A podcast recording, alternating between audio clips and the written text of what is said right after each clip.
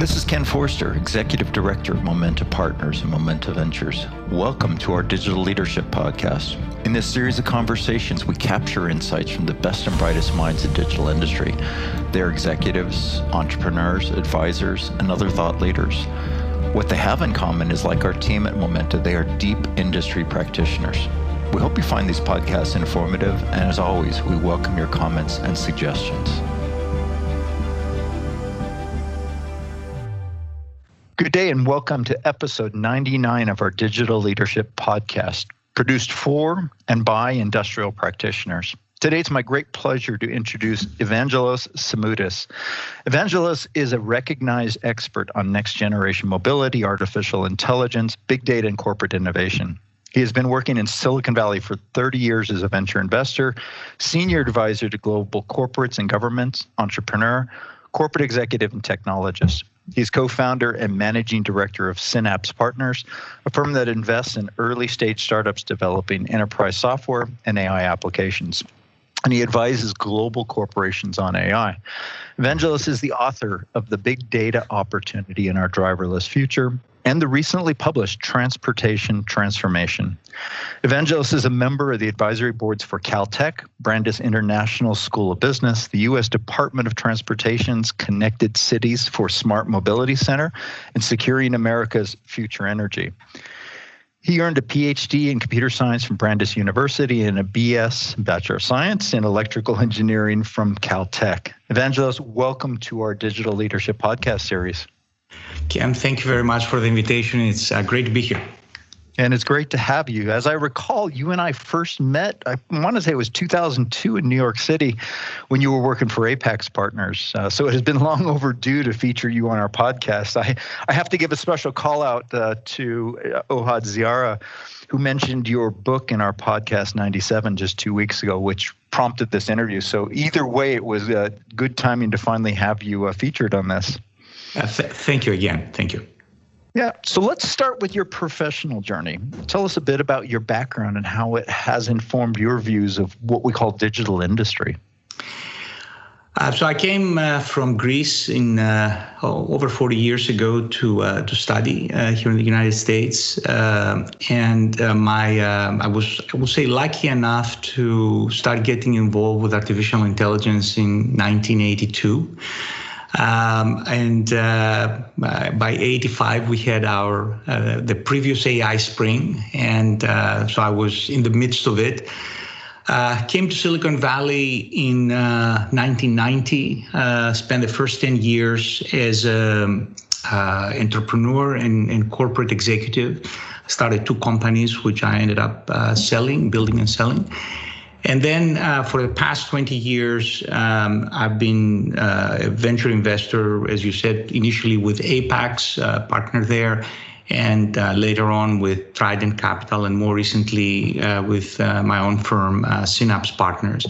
And the, the common thread on, on this journey um, has been the, the work on, on data and what we now call big data and the the use of um, artificial intelligence and other techniques to exploit that data. So whether it was as a technologist, as an entrepreneur, as an executive, or as an investor, um, data and, and, data exploitation, data management has um, has been uh, guiding me through. So it was interesting as um, as I was looking at uh, your investment history. As an investor ourselves, you know, we first thing we usually do is pull out PitchBook and look at the history of any uh, individual in their organizations. And you have really a, a long and impressive track record of um, investments and exits. I count a couple here. You know, Composite Software, uh, which was acquired by Cisco. I, I actually got a chance to work with Jim Green for quite a while at Cisco, and really came to mm-hmm. appreciate. Uh, he's a brilliant individual as well. But Confluent Software acquired by Oracle, eXelate acquired by Nielsen, and then more recently, Understand AI, X15 Software, and Wagon Analytics. To what do you attribute your ability to consistently back such winners? Uh, you're, you're, very kind, first of all, in your characterization. So again, all of these um, uh, companies were were data had had some influence, had, were data related, um, and uh, uh, my investment style has always been thesis driven. Uh, has always been data driven. So uh, I not only my team and I not only uh, strive to understand the, the, the particular a particular company that may be a, an investment candidate, but also the its competitors and the overall ecosystem. Um, we uh, where where they will where such companies will uh, will work in. Um, in uh, we've always strived to understand the the industry um, and. Uh, particularly with Synapse, uh, this has become much more important in our in our work. Uh, with uh, both myself and, and my teams have have always worked to have close relationships with um, corporations that could be users of the um, technologies that we were funding and then because um, in many of these cases, the companies we were investing in were early stage. You know, you mentioned Composite, uh, you mentioned uh, Confluent, um, uh, you mentioned you know, companies like Understand.ai and X15 uh, the the teams were were particularly uh, were particularly important. So we wanted to see people who who had the drive to to succeed, who who knew uh, that they will need to work uh, through uh, through thick and thin, as they say, and that success is not like a, a straight line. So we wanted to to make sure that they they had that that drive and uh, of course both that they could they could bring together uh, strong teams but also they will accept our help in uh, uh, in building these these strong teams because as we're seeing even even these days uh, because of the pandemic and the the troubles that many startups are going through uh, the ones that are able to move forward albeit slower are the ones that have the strong teams. So uh, that has always been uh, so data, strong teams, understanding of the of the space very deeply uh, through the use of data. Um, have been the the, the the, tenets of our uh, of our investment work. Mm, yeah, we uh, we have very similar uh, uh, thesis orientation and uh, and very similar criteria in that regard. And so the the you know the deep understanding of the industry, you need that DNA, and you need to see that in the founders. But uh, the difference between a certainly a startup that is going to succeed not comes down to always the team and the, and the ability of the team to operate, as you say, through uh, thick and thin. Tell me a bit about what inspired you to found Synapse Partners, and and maybe you go a little deeper on your unique investment thesis because I I find it uh, pretty relevant. Um, uh, the so with uh, after 15 years of, of working at uh, Apax and and Trident. Um, and given what was happening, particularly here in Silicon Valley around the 2014, 2015 uh, timeframe, I um, uh, first of all, I started thinking that the world did not need yet another uh, venture, early stage venture investor. So when my partner Matt and I uh, started thinking about what what we wanted to do next, how we wanted to work together, um, what we felt was that um, in order to go deep into into a topic and and take advantage of an opportunity, you you need to understand it from from various perspectives. And just being a, a, venture investor doesn't allow you to do that. Venture investors for the most part tend to be uh, a mile wide and an inch uh, deep. So uh, we decided to focus on uh, enterprise AI applications because we felt that AI in its multiple incarnations. And I should say that AI is not only machine learning, uh, even though in this time around, uh, data-driven machine learning plays a much more important role than it did back in the in the 80s when we had the previous um, AI spring. So we felt that AI would be very transformative, uh, very much along the lines of what uh, software as a service, the software as a service model has been for enterprise software. Um, and so we've, we've thought it will have a long, long runway. Um, the the second aspect of, of our, the second tenet of our of our work has been that again, um, every good VC has a, uh, has a, a strong Rolodex, has a strong network of, uh, of contacts in the industries where they, they like to invest. Um, we felt that this is not enough in this um, in this time, so um, we set off to start uh, developing what we today what we call a corporate partner network. Um, corporations from three industries uh, automotive and by extension transportation, uh, financial services, and telco. And, and with the companies that have joined or want to join our uh, corporate partner network, we, um, we, we commit that we will spend a significant amount of time uh, with them, with, with senior executives in their in their corporation. So by by and large, on the average, we spend a, day a month with each of these uh, corporate partners. Um, and, and that's, as I said, for, for a venture, for a traditional venture investor, that's unheard of. And, and in fact, even for when we started talking to LPs, we we found that they were um, uh, very uh, uh, very skeptical about the uh, our approach. So the, the commitment that we're asking our corporate partners to make is that they will give us access to um, three individuals to begin with, one or three, or sometimes more than uh, two, or, or a subset of those three. The, the CEO, the chief strategy officer, and the chief digital officer. And because we think that these three individuals in the right companies, and again, we have to do a lot of um, filtering of, of who we're going to accept as a corporate partner in our in our network. We feel that these individuals both have uh, and should have a particular vision on, on what are strategic problems that the their corporations need to address, um, as well as uh, how what will be the horizon for solving these problems.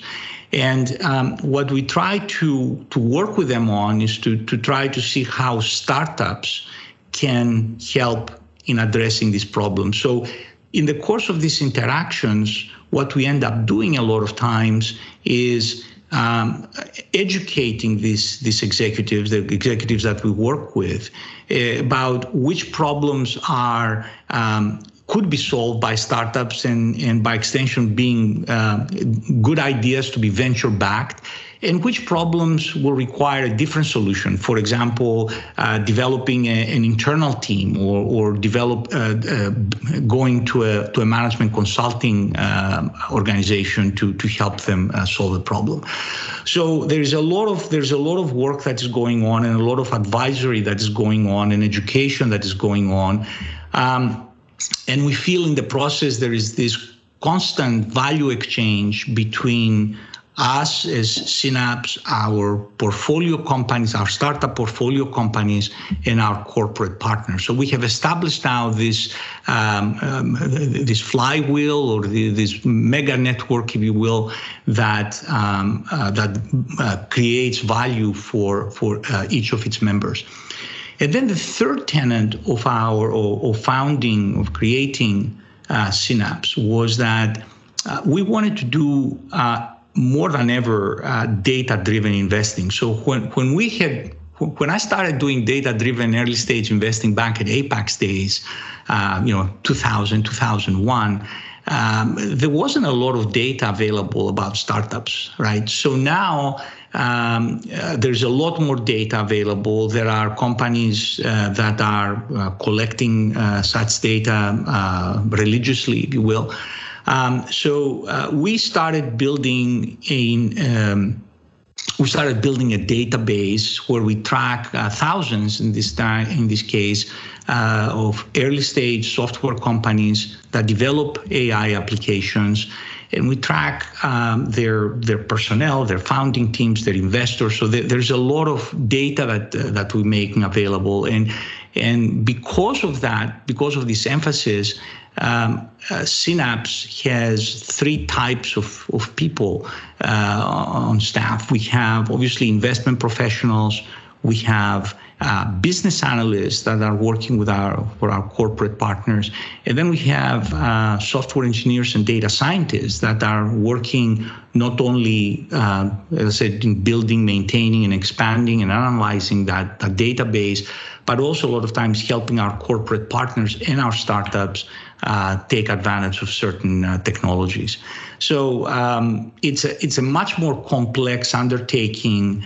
Uh, uh, but so far, after about four years doing it, uh, both because of the exits that we have seen to date, uh, but also because of the feedback, uh, very positive feedback that we are receiving from both portfolio companies and corporate partners, uh, we think we're on the right track on building something very differentiated. Yeah, I'd say your uh, your uh, track record speaks for itself in that regard, and uh, the model of um, uh, really kind of data managed or analytics, uh, the networks themselves, the uh, corporate affiliation, um, and I'd say you know a very diverse team um, makes a lot of sense. We have um, a similar pattern at Momenta, but obviously with a, a, different thesis on it as well. And I can tell you, it, it does work well um, having you know all of those pieces together. So beautifully done.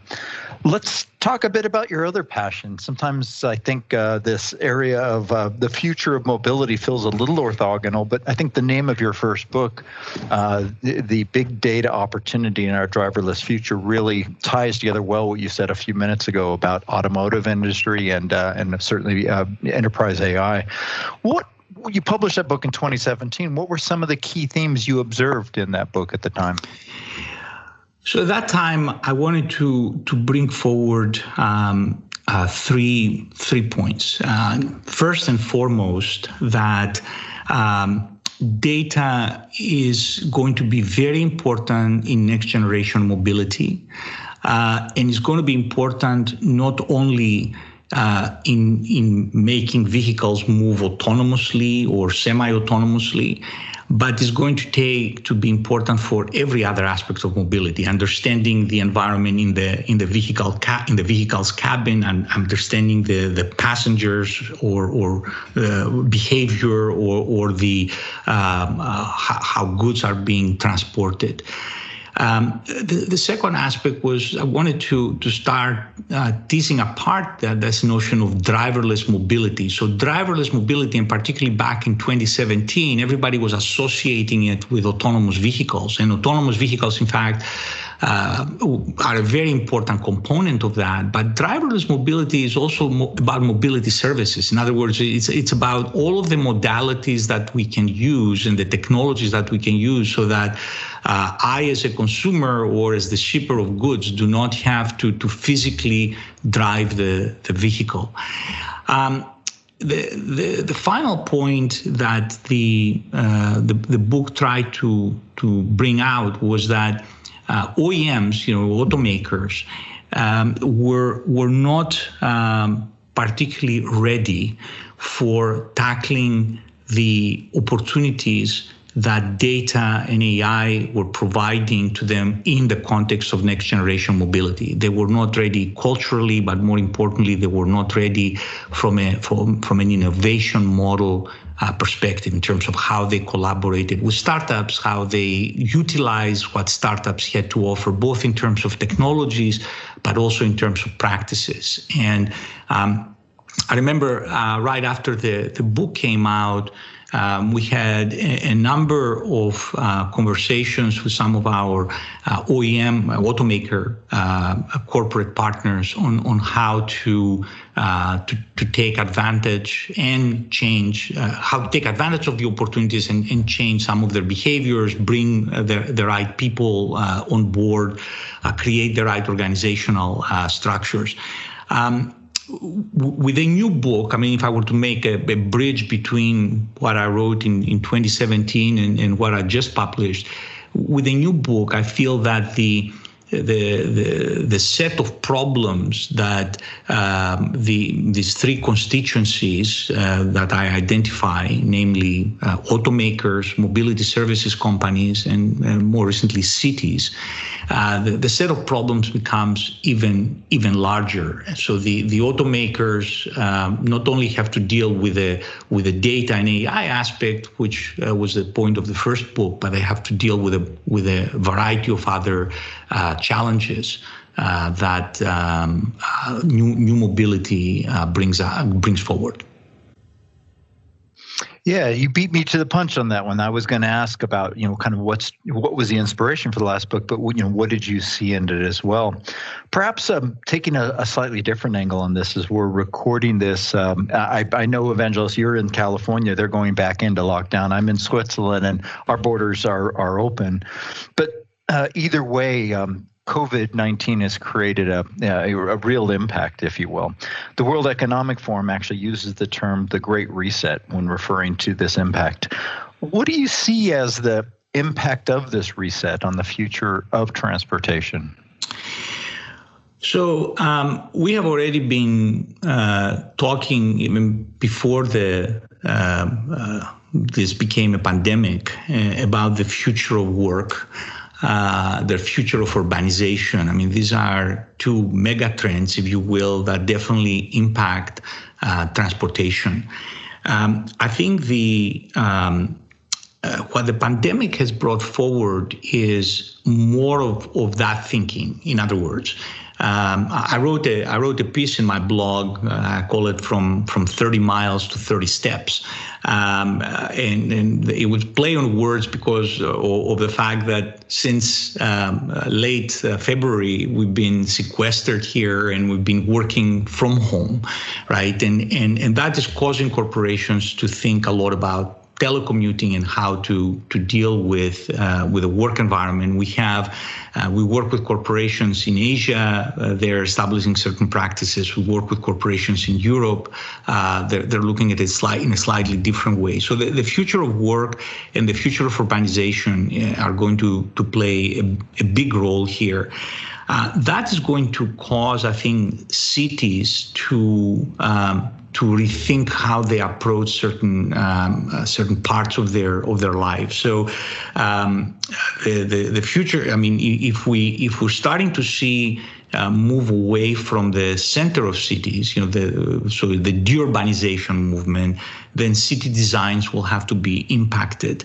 Um, the uh, if right now uh, uh around the world, and particularly here in the U.S um, the, the public transportation systems are starting to suffer because people do not want to to get into a, a public transportation modal transportation modality unless they absolutely have to. Uh, that means that the, the revenues from from uh, that the cities derive uh, from public transportation uh, are decreasing significantly as people do not drive because they work from home. Uh, parking fees are down. Um, uh, fees relating to uh, uh, traffic infractions uh, are, are down, so traffic tickets are down. So, so because of that, cities will need to um, rethink how they allocate their resources, what what they what parts of their transportation infrastructure they start to charge for, um, and and then going further further along um, we're starting to see a significant increase in e-commerce uh, as people uh, buy more over the internet and they have it delivered to their uh, uh place of choice, whether it is residence or, or some some other place. Uh, I think this practice is starting now to, to get ingrained into um, into people's daily existence, daily life, and I think that will have an impact on um, on transportation. And I think finally, what what COVID has allowed us to do, um, even in a even if it is in a in a spotty way, uh, they allowed us to understand the the impact that we're having on the environment and uh, because you know, as, as traffic reduced around the world, we saw what the, how the pollution change, whether it is environmental pollution, noise pollution, and all of that. So, so that is causing citizens to to rethink about what um, what they expect from from the uh, the, the players that are working on transportation, whether it is the automakers that are producing uh, the vehicles, whether whether it is um, the uh, cities that provide uh, public transportation or the mobility services companies that, that provide uh, services using either their own vehicles or, or other people's um, vehicles. I should finally say that, you know, obviously we see a, an increase in uh, private ownership, uh, privately owned vehicles. Um, we will have to see whether this is temporary. Uh, obviously, people who can who can afford to either buy a new vehicle or they already have vehicles, they're starting to to use them more because they're trying to avoid uh, public transportation. Um, we'll have to see how uh, whether this is going to be short-lived uh, or as I hope it will be, frankly, uh, or or not. Because if it's not short-lived, again, I think that will create very different kind of strains into our uh, transportation infrastructures and into the problems that cities have to contend with. I love the uh, title, 30 Miles to 30 Steps, and uh, does describe well uh, the, um, the challenges, if you will, or let's say the focus. Um, let's go back to your point between your two books again. Both of them talked quite a bit about the auto industry and OEMs particular. There's been a lot of discussion about the Elon effect and in some sense how a radically different and often disruptive approach, you know, could impact business such as electrical automobiles, transportation, think tunnels, right, and uh, and space flight. Um, do you think this effect continues to be needed to support the future of transportation or have the traditional players the if you the, the incumbents the oems the automobile manufacturers in the space finally caught up now so uh, in the book i talk in the, in the new book uh, transportation transformation um, i talk a lot about um, how uh, these three constituencies uh, OEMs uh, or automakers, uh, mobility services companies that provide ride hailing, micromobility, these type of services, as well as cities. Um, will need to first transform, and then once they transform, they need to start collaborating uh, very uh, in, intensely and, and, and over over a long period in order, if we are to achieve the um, what's possible with, with next generation mobility.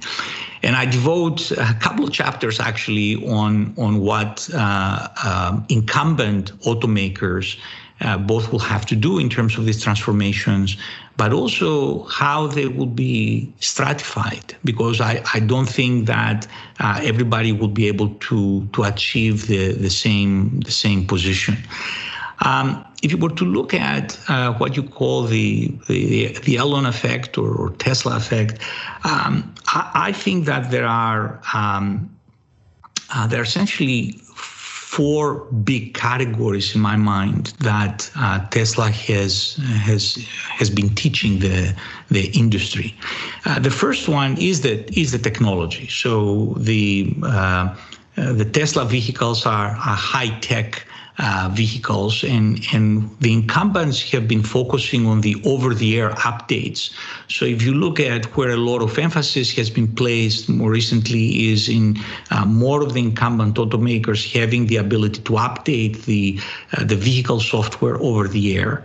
Um, we're seeing uh, emphasis, some emphasis on um, uh, providing certain levels of autonomous uh, or, or, or, automated driving, not autonomous. So uh, you, you you may have you and your listeners may have uh, heard the terms uh, level two, level two plus, level two plus plus, level three. You know these are all.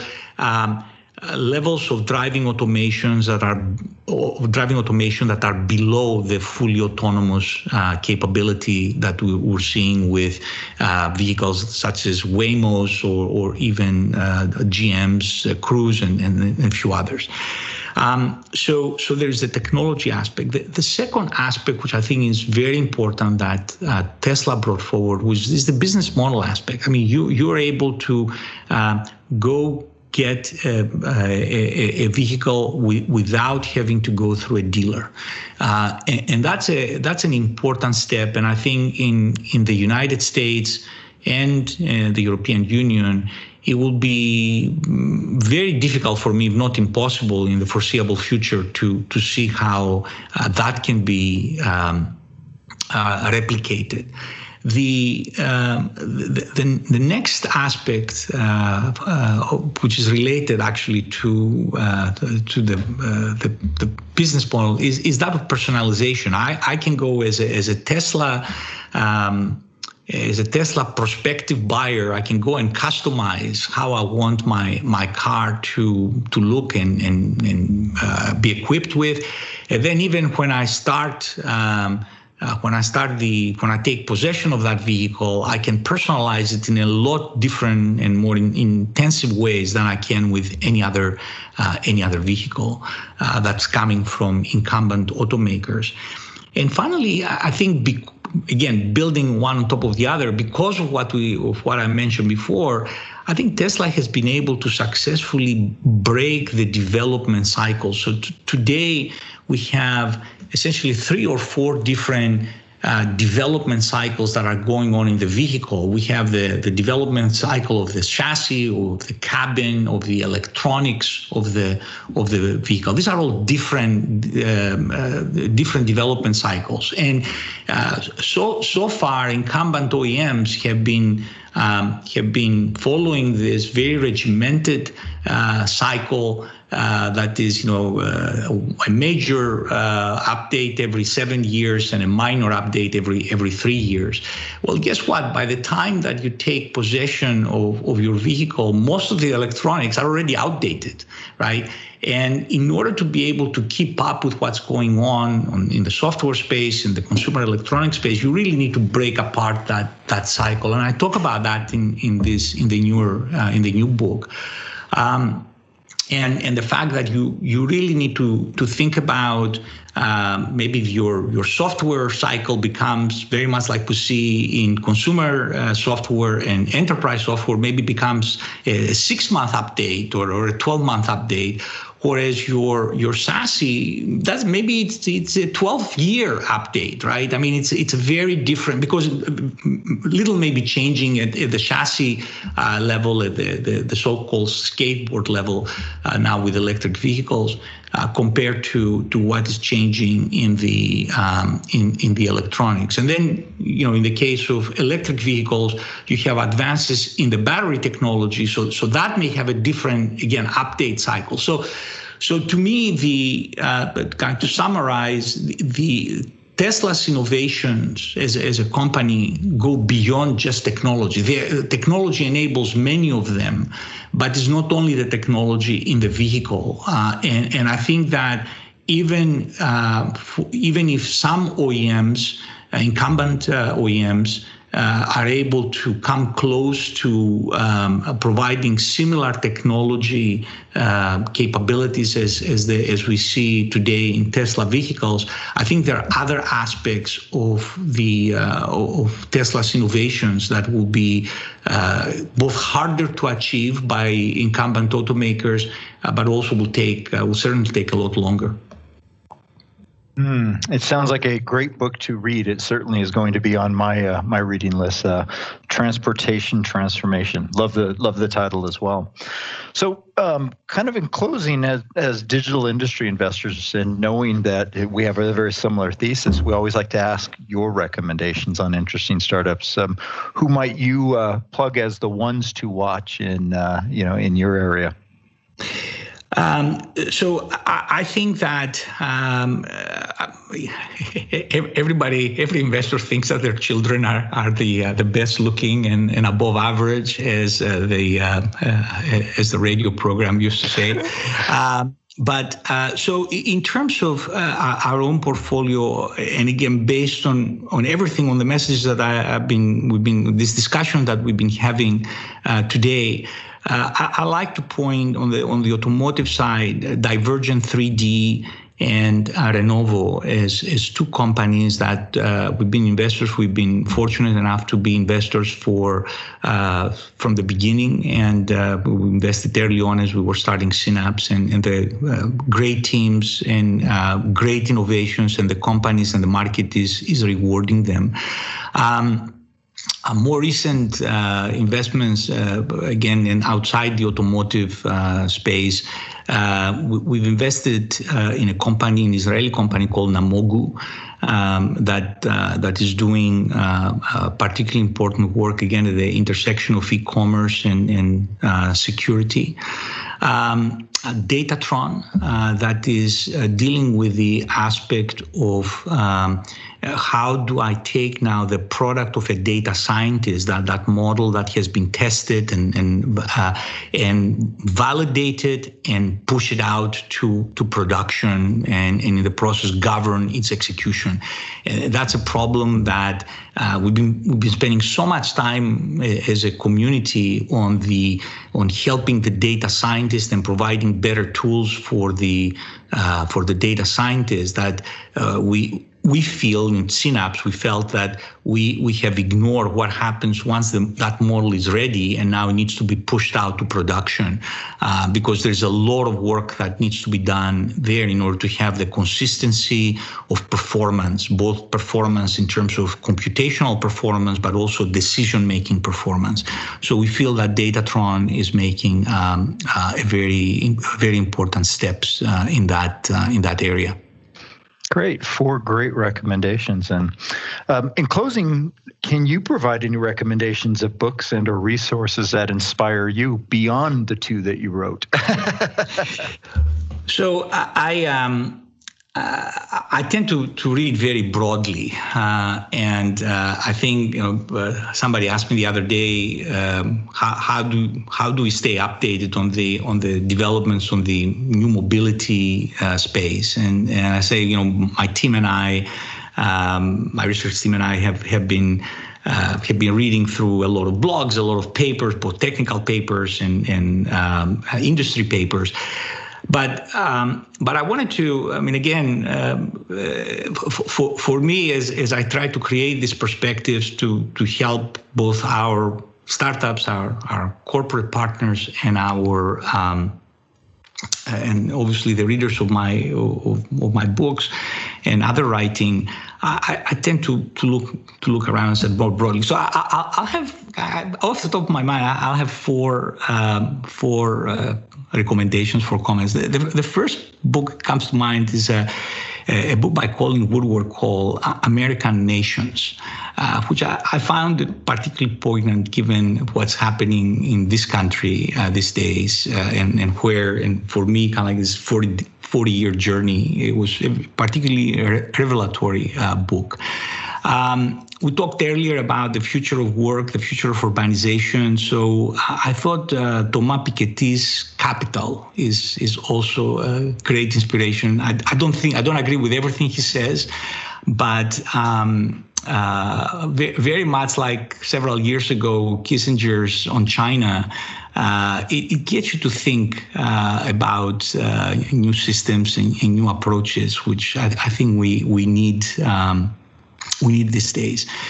And um, uh, in terms of AI, I mean, again, a lot of uh, very much like it happened in the 80s. We, we see a lot of uh, publicity now in AI, a lot of, uh, books out and, and articles. Uh, but I I, um, I, found that um, Harari's Homo Deus and uh, Domingos' The Master Algorithm. I, I tend to recommend these two books because I think are particularly well written and uh, even though they've been out now for uh, for a few years, uh, they, they remain very relevant to to what uh, both to the opportunities but also the challenges that uh, that we are facing around this technology. And again, it goes back to the point I said about automate, you know, future of work. To me, future of work is not only about whether we will be working from home or not or telecommuting, but also there is this race about how, what and how much we automate, and and I think that there will be. Um, uh, there will be some interesting, uh, I think, interesting evolutions, interesting developments that um, we will see over the next few years. Uh, the, the, pandemic may be the, uh, the, the, the, may provide the fuel uh, or the spark, maybe. Um, but uh, I think we have some some very important issues to think about work, uh, pandemic or not pandemic, and they they have, a lot of them are around uh, both how we want to live, but also around automation uh, and the opportunities that AI provides us. Thank you so much. So this has been Evangelos Simoudis, Managing Director of Synapse Partners, entrepreneur, investor, author, and digital thought leader. Evangelos, thank you for a fascinating interview. Thank you very much again for having me. Absolutely. And to our list, listening audience, thank you. And please join us next week for the uh, long expected episode 100 of our Digital in- Industry Leadership podcast series. Thank you and have a great day. You've been listening to the Momenta Digital Leadership Podcast. We hope you've enjoyed the discussions. And as always, we welcome your comments and suggestions. Please check our website at momenta.one for archived versions of prior podcasts, webinars, as well as resources to help with your digital industry journey. Thank you for listening.